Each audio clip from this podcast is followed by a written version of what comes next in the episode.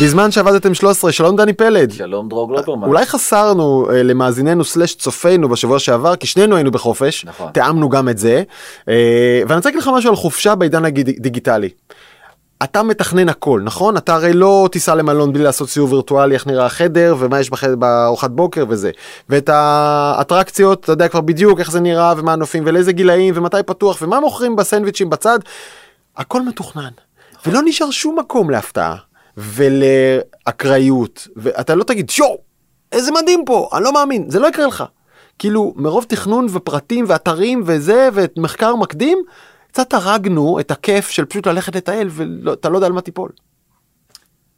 לא כל כך מסכים איתך, האמת היא. מה, לא תכננת כל פסיק בחופשה שלך? תכננתי, כן, אבל נגיד היינו באילת, וחלק מהווים הכי בסיסיים באילת זה לעלות על בננה, נכון? אין הרי נסיעה. בגיל 16 גמרנו עם זה, לא? אבל יש לך ילדים, אז אתה כאילו עושה את הכל עוד פעם. שום נסיעה לאילת אינה שלמה בלי עלייה על בננה. עלית על בננה? אז עליתי על בננה. תנגנו רק שזו ילדותי השנייה בשביל דני, כן. זה לא בננה, זה כבר היום, זה נורא ישתכלל, זה כבר מין מיטות כאלה, סירות, ספות, הם קוראים לזה ספה. יש מקום לבירה? לא. אוקיי. אבל זה ספה, והיה אושר גדול, והיה כיף, ואמרתי, בואינה, זה אין, פשוט, אתה יודע, זה מסוג הדברים האלה שלא... אז אתה אומר, נשאר מקום להפתעות, ולזה גם ב... כן, זה לא, אני לא חושב שזה באמת משנה. אז בואו נדבר על ההפתעות שהכנו היום. חוויות, בסוף זה חוויות. אני עדיין נגעגע קצת להקריות ולהפתעה, פתאום נפלת על משהו שלא, אבל אוקיי. אנחנו הולכים לדבר על כמה קרבות פתוחים שהפתעות הולכות להיות בהם, אנחנו לא תמיד יודעים מה. הקרב הגדול של פורטנייט נגד אפל, מי הולכת לנצח? מי בינתיים מנצחת? זה לך שעצמו מפתיע, אני חושב. מי מנצחת? אני חושב פורטנייט כרגע. בוא נדבר על זה. נדבר על המרוץ הסוסים הגדול בדרך לטיקטוק, במתחרות, מייקרוסופט, אורקל וטוויטר. יש אימורים, נכון? אימורים, מי תיקח את טיקטוק, אם מי שתראה ממנה משהו. אחרי סופה ישראלי מלא בפייק ניוז מקומיים, אנחנו נדבר על קיו-אנון. הקונספירציה האמריקאית. בקרוב ילדנו נשיא שמאמין בקיו-אנון. נכון. והעולם פשוט נטרף. ועוד כמה דברים על הפריצה האכזרית של הסינים, שפשוט שדדו תעשייה טכנולוגית שלמה. הם פשוט הרגו אותה. האקרים סינים. במה נתחיל? נתחיל מאפל ומטיק טוק, זה באמת זה סיפור מדהים, גם כן, כאילו אפרופו תסריט, שם כל התסריט נכתב מראש, כשאפיק יודעת בדיוק מה אפל תעשה. אפיק היא יצרנית פורטנייט, אחד המשחקים הכי מצליחים בעולם בשנים האחרונות, שנמכר כאפליקציה בחנות האפליקציות של אפל. נכון, אז מה בעצם קרה? בוא נתחיל אולי מההתחלה, רק נרוץ על זה מהר, בעצם... ב-13 לאוגוסט הודיע אפיק על מנגנון חדש בתוך המשחק שלה, שאפשר לקנות מטבעות וירטואליים בתוך המשחק עצמו. אוקיי. מה זה שונה מכל דבר אחר? תשאל את עצמך. אני שואל את עצמי. זה לא שונה. רק שבמקום האפשרות של לקנות ישירות מהאפל אפסטור, הם הציעו לקנות דרך מנגנון שהם קראו לו אפיק דיירקט פיימנט. ואם אני מסתכל עכשיו במצגת שלך, אני רואה שזה גם עולה קצת פחות. נכון. במקום $10 דרך אפל, $8. חסכנו לכם תעמלה. נכון, יפה מאוד. הנה מלחמה, ככה נראית מלחמה, $2 פחות. ככה מתחילה זה, והתוצאה של אפל לא יכרה להגיע, מה היא עשתה? איפה, כן, באתה אותם החוצה, בעצם מהחנות אפליקציות. אין עכשיו פורטנייט בחנות האפליקציות? אין. זה לא יאמן. כי זאת אחת האפליקציות הכי פופולריות, הכי נמכרות, הכי מכניסות כסף, גם לאפל וגם לעצמה. נכון, ואז מה עשתה פורטנייט? היא כבר מיד הכינה סרט. לשנייה שבו אפל תעיף אותה, כן. שהוא בעצם פרפרזה על הפרסומת המפורסמת של מק משנת 1984, שהייתה פרפרזה על הספר של ג'ורג' אורוול 1984, ובעצם מציגים בה את אפל כביג בראדר, כדמות ביג בראדר, וגם מיד עם הסרט הבאמת... רק בוא נגיד, אם אתם צופים בנו בנקסטר, במאקו או ב-N12, אנחנו שמים פה את הסרט למטה, את שניהם, את המקורי, תוכלו לראות. נכון, וגם הגישה בקשה, או סליחה, הגישה תביעה כנגד אפל באותה הזדמנות. מדהים. עכשיו רגע, צריך להגיד, תנאי השימוש של אפל כוללים את זה שאם אתה מוכר משהו באפליקציה שלך, זה דרך אפל, וזה 30% עמלה בדרך. בול. עקפת את זה, עברת על הכללים של אפל. נכון. מה יש לך לתבוע? מתי הפרת את הכללים? זה בדיוק הטענה של אפל, אתה מקדים את המאוחר, אבל זה גם כתב תביעה סופר מעניין, כי הוא מתחיל בסיפור של 1984, הוא מתחיל, הכתב תביעה מתחיל, הפסקה הראשונה בכתב תביעה זה ב-1984, אפל שדרה בסופרבול פרסומת של ביג בראדר, ובו היא בלה בלה בלה בלה בלה עם הצעת העמק, ועכשיו היא בעצם הביג בראדר בעצמה. ככה הם פונים לשופטים, ללב של השופט. אפל לא הכרע, סליחה, גוגל לא הכרע ללכת בעקבותה של אפל, כי בעצם מסתבר שאותו דבר גם ניסתה לעשות אפיק בחנות אפליקציות של גוגל, וגם משם. הוא עפה? כן. אבל עליהם גם הוציאה סרט? לא. מעניין. נכון. רגע, למה? רגע, תן לי לנחש. לא יודע בעצם. רגע, רציתי להגיד, אפל זה מה, 15-20% מהשוק, נכון? מרקט שייר של כזה פחות מ-20%. הרבה פחות. באמריקה הרבה יותר, בשאר העולם הרבה פחות. יפה, כלומר, רוב הכסף של אפיק ממילא מגיע מגוגל. אבל אם היא לא בגוגל ולא באפל, אז ההכנסות שלה הן $0. אוקיי. רוב הכסף שלה זה לא מגוגל ולא מאפל. תכף אני אערך את המספרים, וזה חלק מהסיפור, תכף נגיע גם לנקודה הזאת. אבל בוא נגיד, סוף סוף קם קונטנדר, איך נגיד זה, מישהו שמאתגר את השליטה, את הדומיננטיות של אפל וגוגל ביחד בשוק הזה, ואת זה שהן מכתיבות כללים בעצמן, בעיקר נגד אפל, אבל זה דואופול לכל דבר ועניין, וראינו את זה בקונגרס. יפה, יפה מאוד, זה גם כן חלק מהעניין, ולדעתי העיתוי הזה הוא לא סתמי, וזה בדיוק קשור מאוד לנקודה הזאת, אבל מיד גם אפיק שמה מכתב תביעה כנגד גוגל, ועכשיו היא בעצם מנהלת תביעות גם נגד אפל, וגם נגד גוגל, והנה עכשיו אני קצת מגיע לכסף. אז בעצם, כרגע הערכות הם שבעצם רק מה-in-app purchases, אפיק הרוויחה עד סוף 2018, כבר מאז זה היה 2019 ו-2020, $1 מיליארד. בוא נגיד $2 מיליארד revenues של פורטנייט כמשחק. מתוכו, אם זה $1 מיליארד כמו שבאמת דווח, אז בעצם $300 מיליון, זה בעצם כאילו כרגע הקרב שעליו אנחנו מדברים. זה כאילו העמלה שצריכה לשלם עלה. נכון, ובעצם גם כמו שאמרת, בעצם הטיימינג הוא לא מקרי. גם טים קוק וגם פיצ'אי, עומדים להם למשפט הציבורי כנגד, כאנטי טראסט, כהתנהלות מונופוליסטית, ובמקביל גם כן בבית המשפט האירופאי מתנהל משפט הרבה הרבה הרבה יותר מטריד של ספוטיפיי נגד אפל מיוזיק, ששם בעצם ספוטיפיי מפסידה בזמן ש... כן, זה בעצם טענה דומה, נגיד ככה, אלה שירותים מתחרים, וספוטיפיי אומרת לא פייר, אפל מיוזיק נותנים את אותו שירות במחיר יותר נמוך, כי הם לא צריכים לשלם עמלה לעצמם, וממני דורשים. נכון, אבל אפיק המקרה שלה קצת אחר, אין לאפל משחק מתחרה, באפל בכלל לא מייצרת משחקים, ולכן זה מעניין לאן זה ילך. אפל כמובן הוריד את הכפפות מיד, ומתכננת תגובה שבאפיק קוראים לה תגובה קטסטרופלית, כי מה שהם בעצם אמרו, זה שהם מבטלים לכל מפתחי אפיק את הרישיון ל-iOS. כן. עכשיו, אפיק, חוץ מזה שהיא מפתחת את המשחק פורטנייט, היא גם מפתחת מנוע משחקי מאוד מאוד מאוד פופולרי שנקרא Unreal. אוקיי. שהמנוע הזה הוא גם, נגיד בבסיסו, המנוע של המשחק המתחרה הכי גדול של פורטנייט, שנקרא PUBG. שגם הוא נשען על אותו בעצם מנוע משחקים. ויש לזה השלכות הרבה הרבה הרבה יותר כבדות, ולא ברור בדיוק לאן זה ילך, ועוד דבר מאוד מאוד מאוד מאוד מעניין, זה שאפל בסוף השבוע שחררה את כתב ההגנה שלה. הכל ברשת, תקשיב, זה באמת, זה מציצנות ברמות הכי... אני נורא נהניתי לראות שאפל נתנה אולטימטום לפורטנייט שאורכו שבועיים. נכון. עכשיו, פורטנייט זה שבועיים. מה זאת אומרת? לא, מה זה פורטנייט? מה, באיזה מובן? מילולית. מילולית, כן, בסדר. אז כן.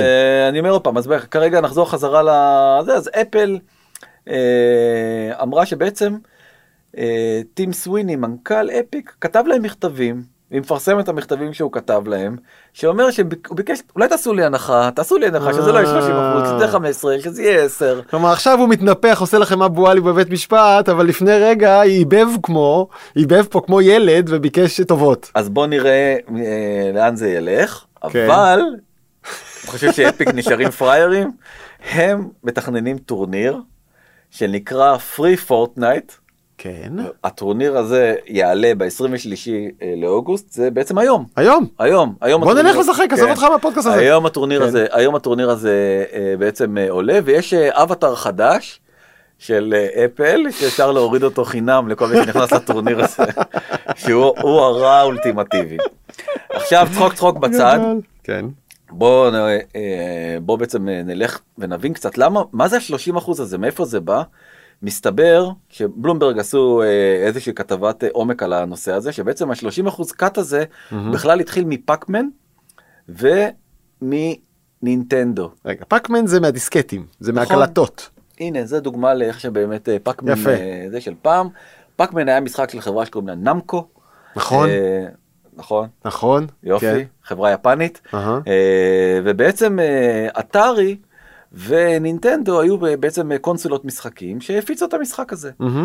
ובעצם היה איזשהו דיון בין נמקו לבין נינטנדו, מזה בעצם הכל התחיל, שנינטנדו אמרו להם, תקשיבו, אנחנו מוכנים להפיץ את המשחק שלכם, אם אנחנו גם נייצר את זה, אז יהיה לנו 20% נקבל על הייצור, ועוד 10% על הזכויות תמלוגים, סך הכל 30%. דני, איזה שנה זה? תחילת שנות ה-80. וואו. אולמוסט 40 שנה. נכון, ומאז הדבר הזה התקבע. גם היום, כשאתה בעצם משחק פיפה 2020 על פלייסטיישן, סוני מקבלת 30% מהתמלוגים, אין פה איזה הבדל גדול. כן.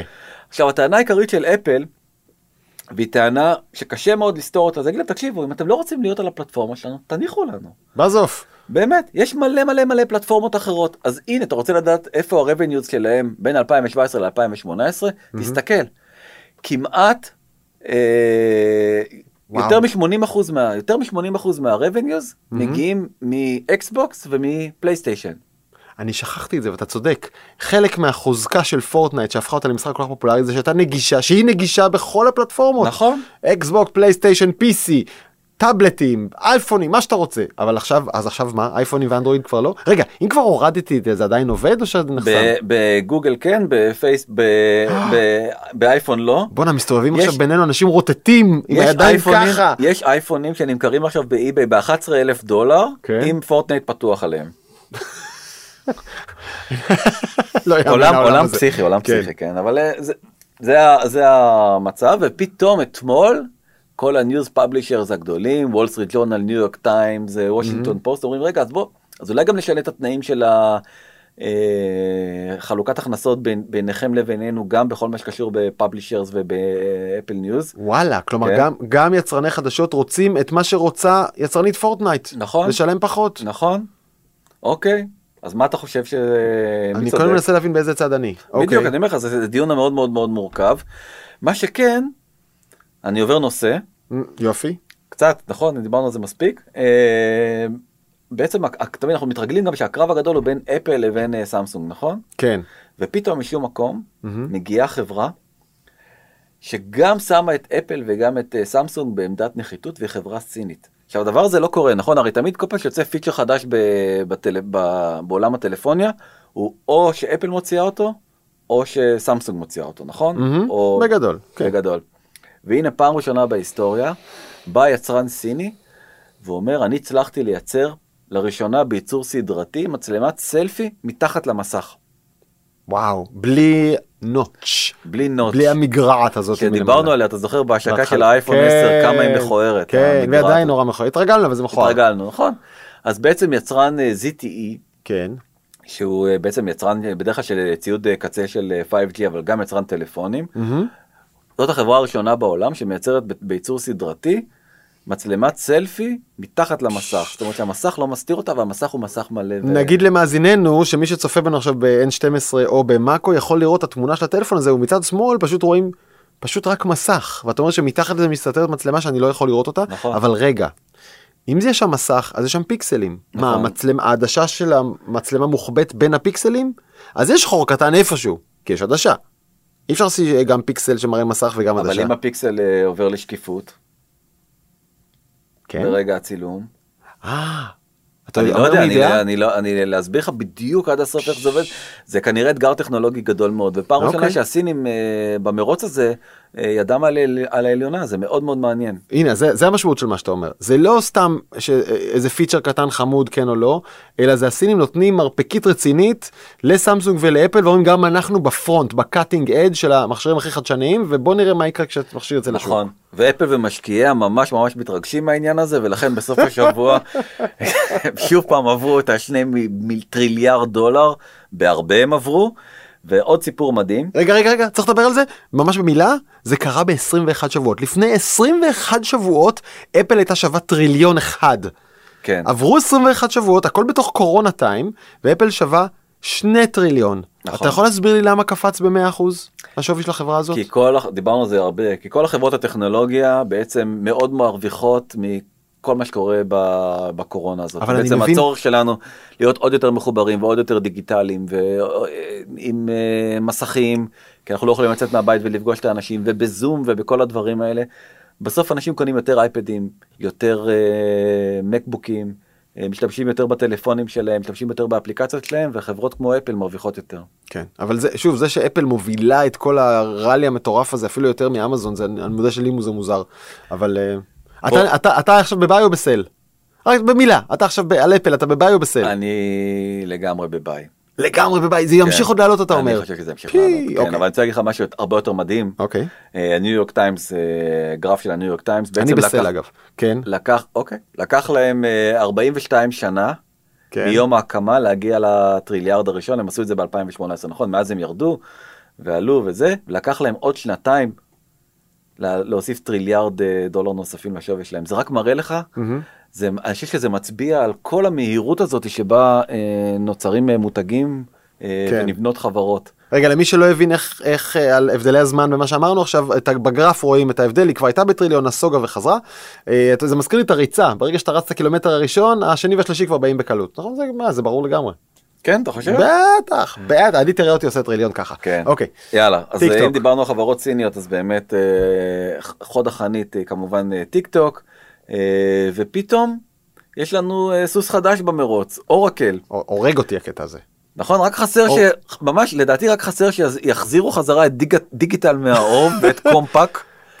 ושיהיה מרוץ באמת של HP. זה הזיה גמורה. זה שטוויטר תקנה את זה, הבנו לגמרי, נכון, הם אותו עולם. פתאום בא מייקרוסופט מהעבר, ואז אורקל מהפרה-היסטוריה. הן חברות עדכניות לגמרי, אבל בהייפ שלהן, אין שום הייפ. נכון, זה חברות שעושות דברים אחרים לגמרי. אז אוקיי, אז אורקל נכנסה באמצעות המרקטינג קלאוד שלה, קצת לעולמות בעיקר, לעזור למפרסמים, לדעת האם הפרסומות שלהם באמת נצפות על ידי מי שאומר שצפה בהם. אוקיי. וכך, הרי יש המון המון רעש והונאות ורמאויות ומה שאתה לא רוצה בעולם הדיגיטל. והמדיה והפרסומות והזה. ואורקל כאילו מנסה לתפוס מקום שזאת שעושה סדר בעולם הזה, ולכן היא... כאילו אם היא תקנה טיק טוק, אז בעצם שם יהיה יותר בטוח לפרסם. אתה מסכים איתי שאורקל בתור אחת מהחברות המייסדות של עולם הטק, נגיד, בעשורים האחרונים, כן נהנית מאיזשהו מוניטין של אמינות ושל רצינות? נכון. זה כן, כלומר, אם אתה מחליט קצת רצינות לעולם הזה, יכול להיות שמתאבד איזשהו ערך מהותי, אני לא יודע אם זה מתחבר, אבל לכל הברדק של טיק טוק. ובעיקר הכאב ראש הזה של הצעירים עם הבולינג והשיימינג והסקסטינג והזה, מי אתה רוצה לכתוב את התביעות על הדברים האלה? תראה את מרק צוקרברג, אתה רוצה להיות במקומו? כן, אורקל רוצה להרוויח את הצעירים, בדיוק כמו שמייקרוסופט, וזאת הסיבה לדעתי שהיא נכנסת לזה, גם טוויטר נכנסה למרוץ הזה ולא ברור בדיוק מה יהיה מעמדה, ואולי בעצם חברה שהרבה יותר טבעי שהיא תיכנס פתאום... הסתבר שזה אלפאבית, בעצם הגוגל, נכון, חברת האם של גוגל, שנכשלת כל פעם שהיא מנסה להרים רשת חברתית משל עצמה. מה עם הגוגל פלוס שלך, דני? מתי התקנת שם סטטוס? אני חולה עליו, אני כל היום, אני שם כל היום. אז כתחליף לגוגל פלוס, אבל זה ירדה מהעסקה הזאת מהר מאוד, ובעצם אקסיוס, שזה פאבלישר מעולה שאני ממליץ עליו בחום, בעצם ניסה קצת לסדר את הסיכויים של כל שחקן ושחקן לזכות בעסקה. אז נתחיל ממייקרוסופט. מייקרוסופט מקבלת סיכויים של 2-1. שבסוסים זה פגז, נכון? זה מדהים. הם כרגע המועמד המוביל. אורקל לא רחוק משם. וואלה. כן, 5-2. טוויטר 21. איך אבל? זה כאילו, אוקיי. למה? זה הערכות שלהם, ונו דיל שגם כן יכול יותר את זה. זה גם אופציה רצינית. נכון, 31. אוקיי. זאת אומרת שזה לא כזאת אופציה רצינית. אז הצגתי את כל הדבר הזה, כי באמת כדי קצת לעשות סדר בבלגן, בסוף זה כנראה יהיה או מייקרוסופט או אורקל. הבנתי. מה שאני עדיין לא צריך להבין, זה באיזה קטע טראמפ יהיה זה שבסוף שמחליט, נכון? הוא יהיה לו שם משקל משמעותי בלעך. הממשל של טראמפ, כן. איך זה יכול להיות? עזוי. איך זה? וזה, אתה מרים לי באמת לבולה מהסרטים עכשיו, כי אתמול טיקטוק הודיע שבצער גדול, היא תובעת את ממשל טראמפ בארצות הברית על ההתנהלות שלו, כי לטענתם טיקטוק בא בידיים נקיות לממשל וניסתה כל הזמן לפתור ולסדר את העניין הזה, וטראמפ פשוט לא הקשיב, לא היה מוכן לשמוע, לא היה מוכן בכלל להבין איזה מהלכים הם רוצים לעשות כדי לשפר את השקיפות ואת הנראות ואת הדאטה וכל כל הטענות האלה, ולכן בעצם... הטענה העיקרית של טיקטוק זה שנעשה כאן משהו שהוא בעצם עוולה לא מוצדקת לטיקטוק. הממשל מתנכל לטיקטוק. לחלוטין. רק נזכיר, טענת הממשל שבעיקר טראמפ מוביל, זה שטיקטוק היא סכנה ביטחונית לאומית, כי היא מדליפה אינפורמציה יקרת ערך לסינים. מתנגדיו של טראמפ טוענים, כל זה נקמה על מה שקרה בטולסה, ששם צעירים התאגדו בטיקטוק כדי לדפוק לו את כנס הבחירות הכי חשוב שלו. נכון. ויש טענת צעד, שאגב גם אני חטפתי אותה ריקושטים לטור שלי שבוע שעבר, וזה, אמריקה רוצה לשמור על מעמדה כמובילה טכנולוגית. בא טיקטוק והתחילה להעביר מובילות מאמריקה לסין. מה לא הגיוני בזה שהממשל האמריקאי, כן, ישמור למובילות האמריקאית מול סין? למה זה לא בסדר? ברור שהוא יחרים סיני שרוצה לקחת לו את השטיח. נכון, דיברנו על זה, וגם דיברנו על זה שיש צביעות גדולה באיך שהממשל הסיני מסתכל על זה, כי בעצם גוגל, פייסבוק, טוויטר, ויקיפדיה, ועוד אחרות חסומות לחלוטין לסין. אוקיי, אז אם הסינים חוסמים תאגידים אמריקאים מובילים, אמריקה צריכה להשיב באותו מטבע ולחסום תאגידים סינים? השאלה היא עוד פעם. אני שואל אותך. לא, אז אני בעיניי לא. לא, למה לא? כי אמריקה חרתה על דגלה תחרות חופשית, וסין חרתה על דגלה קומוניזם. אז אתה לא יכול להגיד אני קומוניסטי, כי עכשיו בא לכאן סיני. אם אתה בעד תחרות חופשית, ובעד, אתה יודע, את כל החברות, או לא את כל החברות, אבל את רוב החברות האלה, או שעמדו, או שעומדים בראשם מאגרים, או שהקימו אותם מאגרים. כן. נכון? אז את גוגל זה מאגרים רוסים, יהודים ספציפית, מרק צוקרברג גם כן יהודי אמריקאי. לא מאגר, אבל מתישהו משפחתו יגרע, כן, אוקיי. יגרע, נכון? ולכן אני אומר, צריך להחליט, אי אפשר כאילו לאכול את כל ההוגה ולהשאיר אותה שלמה. כן, ובעיקר אני משתגע מזה שאלה הכל זה קפריזות של טראמפ שאין אף משפטן שמסוגל להסביר. אם זה לפי מערכת חוקים, תסלם על הכיפק. אבל זה שטראמפ מחליט מה שהוא רוצה, הלו, זה מדינת חוק או לא? נכון. זה גם רע לעסקים, אגב, בטווח ארוך. אני מסכים איתך. בעיקר, אתה יודע, לא ברור מה באמת, כמו שאמרת, מה מנחה אותו. כן. מה הרציונל? תסביר מה הרציונל. יאללה, בוא נתקדם, אפרופו סין, אז זה סיפור שזה תיאוריה שלי, אני כבר מראש אומר, יכול להיות שהיא מופרכת מן היסוד, לא נראה לי שהיא מופרכת מן היסוד, בוא תגיד אם שכנעתי אותך. אז בעצם דיברנו על זה לפני שבועיים, שבעצם כתבה מאוד מאוד, שזכתה להרבה מאוד תעודה של ויירד, שבעצם סינים פרצו לתעשיית הסמיקונדקטור של טיואן, ובעצם גנבו את כל הסודות מפארק מסוים, שהוא פארק המתם של זה, דיברנו על זה. כן, הרחוצבים, זה, אוקיי. הרחוצבים. הם גנבו תוכניות של מעבדים חדשניים. כן. אוקיי. איך הם ידעו בעצם שזה סינים? כי בעצם השעות עבודה היו מאוד מאוד סדורות. מ-9 בבוקר עד 9 בערב, 6 ימים בשבוע. רק אז בעצם התבצעה פעולת הקינג, שככה עובדים בעצם בסין, ונוסיף לזה שבאמת גם חוואוי התלוננה שבעצם אין לה צ'יפסטים לסמארטפונים שלה, וסין בעצם הכריזה בעצם על תוכנית ממשלתית, לאומית, של הגדלת הצ'יפסטים בסין. רגע, שנייה סדר, לסינים יש מחסור בתכנון מעבדים מתקדם, אז הם עשו תוכנית, ואני מבין שלתוכנית כנראה שני צדדים, הצד הגלוי, 2025, ככה שם של התוכנית, נכון, ניתן עבודה, נפתח, נתקדם, ויש את הצד הלא גלוי, נלך לגנוב מה שעשו אחרים. בדיוק. עכשיו אני רוצה להגיד לך, עוד ידיעה אחרת, בכלל שקראתי באיזה אתר סיני, אדוני קורא סינית? לא, הסינים דואגים לתרגם את הכל לאנגלית, רואה ביישון. רואה מי פרסם את הידיעה? ביישון. אוקיי. זה שם, הרי לכל סיני יש כינוי, אבל הם לא דורכים גם בשם משפחה, שון. זה שם הכתב. אתה יודע, יש את הרדיו הסיני הלאומי, נכון? שיש לו מחלקה עברית, אתה מכיר? לא. ויש שם את איציק הסיני, מכיר את איציק הסיני? לא. מה, ויעל הסינית אתה לא מכיר? לא.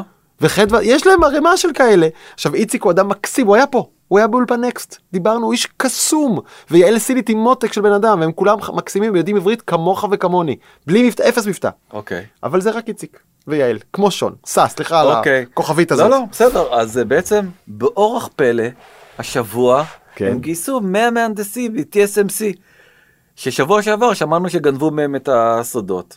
גנבו גם את כרטיס העובד? כן. אוקיי. אז הם גם גנבו את העובדים, גם את כרטיס העובד וגם את העובד, וגם את המחשב שהוא עבד עליו, וככה שיהיה לו מאוד מאוד נוח להיכנס חזרה לעבודה. זה מה שאתה מכיר, אותו דבר אצלנו. נכון, ממש אותו דבר. מאיפה שעצרת, תמשיך. עם הסיסמה שלך, הכל עובד. כן, הכל עובד. אז עכשיו נראה לך שאני ממציא תיאוריה מופרכת, או שזה נשמע לך הגיוני? מה, שהסינים גנבו? כן. לא רק שגנבו, שגם לקחו את הבכירים ב-TSMC כדי לחסל לחלוטין את ה... תשמע, אחרי שאני זוכר שהסינים גנבו את התוכניות של הפאקינג F-35 ופרצו לבנק אוף אמריקה וכולי, זה הכל בשנים האחרונות, אני באמת מוכן להאמין עליהם הרבה דברים, גם בקצת בהיראה, כן? אבל אני הייתי בטוח שסין באמת במהלך אמיתי של להתקבל כחברה לגיטימית בעולם העסקים. ולכבד זכויות עצמאים בזה, אז זה לא מעניין אותם. זה לא מעניין אותם. פוקסקון הודיע שאין לה ברירה, אלא לתפוס צד. פוקסקון היא יצרנית, בעצם הדבר שלנו היא השחקן ה-OEM הכי גדול בעולם, הם מייצרים הכל לכולם, אבל היא מייצרת 30% מסך התוצרת של אפל. כן, רגע בוא נגיד, אם יש לנו אייפונים בכיס, אז כנראה שיש בפנים פוקסקון, זה המעבד. לא, כנראה שהאייפון הזה רוכב בפוקסקון. רוכב בפוקסקון, יפה. פוקסקון היא לא מייצרת רכיבים. אתה צודק, היא הרכבה שלהם. היא מרכיבה, היא עושה פס ייצור בעצם. והיא בעצם מעתיקה את מפעליה לווייטנאם, הודו, ומקטינה את התלות בסין. ונראה לי שנסיים בידיעה הזאת ולא נדבר על QAnon, כי אין לנו כבר זמן, אנחנו... לא, אנחנו יכולים, יש עוד קצת. כן? כן, כן. לא, זה נאמר, נשאיר לו עוד ידיעה אחת. פורמן, כמה אנחנו? 27, נו, מה? אז נסיים ב... נסיים? כן, נסיים בנושא הזה, שיעור רעידות אדמה, נכון? הרעידות אדמה, הבעיה איתם שהן פשוט מגיעות. באמת, לא שמעתי ניתוח ססמולוגי כל כך עמוק מעולם. יפה מאוד. נגעת בנקודה. תודה רבה. אז בעצם... הבעיה זה שהן מגיעות. נכון. מעניין, לא? יש לך גם פתרון. אם ככה הבנת את הבעיה, אני בטוח שיש לך גם פתרון. אז לי אין פתרון, אבל לגוגל יש. כן. ופרסמה בבלוג של השבוע שעבר, על בעצם, איך הם בעצם עושים detection ו-early alerts. איך הם עושים את זה? בכל טלפון יש ג'יירוסקופ קטן. די! אני מבין לאן זה הולך. נכון. וואו. ואז בעצם הם יכולים, בגלל שאנשים ממפים את הזה, הם יקבלו איזושהי נוטיפיקציה, שהג'יירוסקופים בסביבתם מתחילים לזוז, ויתן להם התראה הרבה הרבה הרבה לפני, שבעצם הרעידות המשמעותיות התחילו. הם עשו סרט מאוד מאוד מאוד יפה, גם של, בעצם של, אופה, אני לא מצליח להראות לך את הסרט הזה. אבל הסרט תהיה כך או כך כאן למטה בפודקאסט שלנו, בעמוד שלנו במאקו. כן. ובעצם באמצעות הרשת טלפונים אפשר יהיה לדעת, אפילו מבעוד מועד, אם יש... רעש, אדמה. רעש או אדמה או לא. רגע, אבל זה באמת נותן, לא. הרי הרעשים האלה מתפזרים במהירות... הכל, אני חושב? מהר, בקיצור. ואם התחלנו לרעוד, אז מה, איזה התראה תקבל? 3 שניות? אם יש רעש אדמה באפולה, אז חדרה תקבל כמה זמן? כאילו, זה... אם זה מהירות הכל, אז יכול לקחת קצת זמן. כן, האמת שזה יכול לקחת קצת. בוא נבדוק עכשיו, תן איזה מהירות הכל. בוא, אפשר להתייעץ עם מומחה בגוגל ולהבין בדיוק כמה זמן זה לוקח לרעש מאפולה להגיע לתל אביב. אבל האמת שזה שימוש מאוד מאוד יפה. יפה, לא? כן. אז זהו, אז הם גם עושות משהו טוב, בגלל זה רציתי קצת לסיים במשהו אופטימי, לפני שניכנס לפרק של, נראה לי נקדיש את זה הבא ל-QAnon, זה סיפור כל כך גדול ומעניין, שפשוט ייקח הרבה הרבה מהזמן שלנו, נשמור אותו לשבוע הבא. אוקיי, המהירות של התפשטות גלים סייסמיים, דני, תהית, לפי ויקיפדיה, היא בין 2,000 ל-8,000 מטר לשנייה. אז אפשר תתרב, יש לך כמה שניות ליפול מתחת לשולחן, מיד, אבל זה ה... אוקיי, עד כאן בזמן שעבדתם, QAnon, נשאר לנו חוב לשבוע הבא, אנחנו אוהבים לגלגל חובות, אנחנו מכירים אותם, למדנו מהטובים ביותר, למדנו מבעלי ההון. נכון. אנחנו גלגלים חובות. עד כאן בזמן שעבדתם 13, דני פלד, תודה רבה. תודה רבה. תודה לאסף פורמן וליוני גולן שעושים פה את כל הקסמים האלה. אנחנו בשבילכם זמינים ב-N12 ובנקסטר בתוך מקו לצפייה, גם באפל פודקאסט ובספוטיפיי להאזנה. אם יש לכם, אם אתם רוצים לשאול אותנו, או להגיד משהו, או שנענה, או שנדבר על משהו, אתם מוזמנים לשלוח מייל לבזמן את מקו.co.il. עד כאן. ניפגש שבוע הבא. ביי. ביי.